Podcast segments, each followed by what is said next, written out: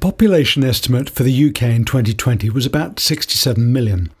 Each one of us has beliefs, desires and personal values which drive the choices we make, both as individuals and together as a society. We might define culture as how we relate to one another.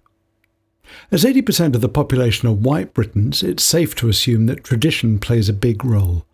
Religion is also a factor, as fifty-four percent of the population identify themselves as Christian, and a further six percent are of other faiths. About forty percent have either no religious beliefs or choose not to declare them.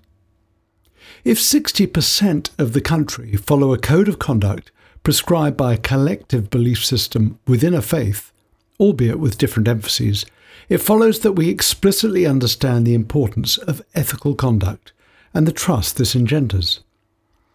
Likewise, even those without a faith would fully subscribe to the positive and humane qualities that lead to happiness, and moral codes that shelter us from harm.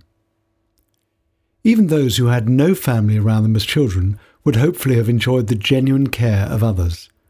As a species, humans deplore careless behaviour and have concern for its victims. In addition, there's the undeniable influence of our labour within a capitalist system unregulated in a free market across the globe. Owners, if they're so disposed, can exercise greed without constraints. This is equally clear in all commerce if one cares to look, but the financial services sector, and banking in particular, is perhaps the most obvious. The only protection for the people against bad practices are peer pressure and government regulation, yet the latter, whether out of ignorance, weak vision or lack of strategic coherence, continually argue far-reaching decisions based primarily on economic rather than moral principles.